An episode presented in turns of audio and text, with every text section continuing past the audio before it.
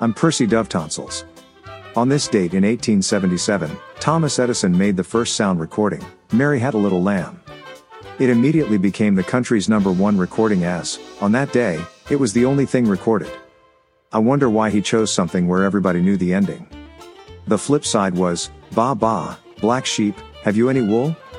Critics called it sheepish. A big score for technology, zero points for originality. If you plan to read the book, I won't tell you how it ends. The full version was, when Mary had a little lamb, the doctor was surprised. But when old MacDonald had a farm, the doctor nearly died. On this date in 1890, the very first Army slash Navy football game was played. The Navy won 24 to 0, despite the fact the Army team had bazookas. The Navy won 24 to 0. Of course, being the Navy, they were the only ones that used subs. The following year the game was moved to land. The Army had bought along some of their tanks, but officials wouldn't let the team use them in the game. So, it was tanks for nothing. On 1897, motorcycle races were held on an oval track for the first time. They proved to be much faster than the famous triangle track. In 1922, King Tut's tomb was opened. On this date in 1934, Chicago beats Detroit in the first nationally broadcast NFL game. Chicago's defense was amazing and, with the victory, Chicago became known as the Windy City. It was on this date in 1951 that the United States conducted their first underground atomic explosion at Frenchman Flat, Nevada. At first, they tried blaming a real big dog.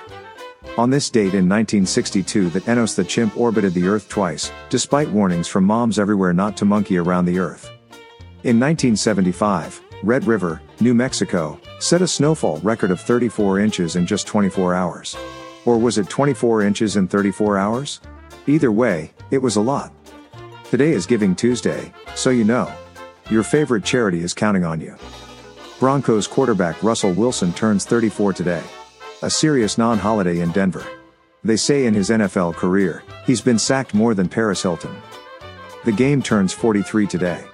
Tonight's the night he briefly changes his name to Wild Game. Anna Faris, mom, celebrates birthday number 46 today. She was in all those scary movie movies if that isn't being redundant. Not many people know she was named after Ferris, Prance. Apple. Duh. App of the Black Eyed Peas turns 48 today. If you're looking for gift ideas, a few vowels and a few more consonants for his name would be lovely. Brian Baumgartner, who played Kevin in The Office, turns the big 5-0 today. There will be a brief two-minute gathering in the conference room. Bring your own cake. Don Cheadle turns 58 today. At times, it seems like he's in every movie ever made. He's a Kansas City kid, whatever celebration he has planned, I'm sure it will be cool. America's Got Talent judge Howie Mandel hits birthday number 67 today. Once again, to avoid germs, he'll put out his birthday candles with a blow dryer. I'm not getting him a present this year. He's never used the comb or shampoo I got him last year. Felix Cavaliere of the Young Rascals, then Rascals, turns the big 8-0 today. He's no longer with the Rascals. And, for that matter, no longer young.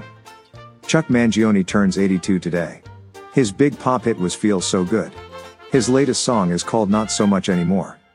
David Reuben, who wrote the book, Everything You've Ever Wanted to Know About Sex But Were Afraid to Ask, turns 89 today. As far as how he's doing these days? We were afraid to ask. And finally, I have found marriage to be very educational.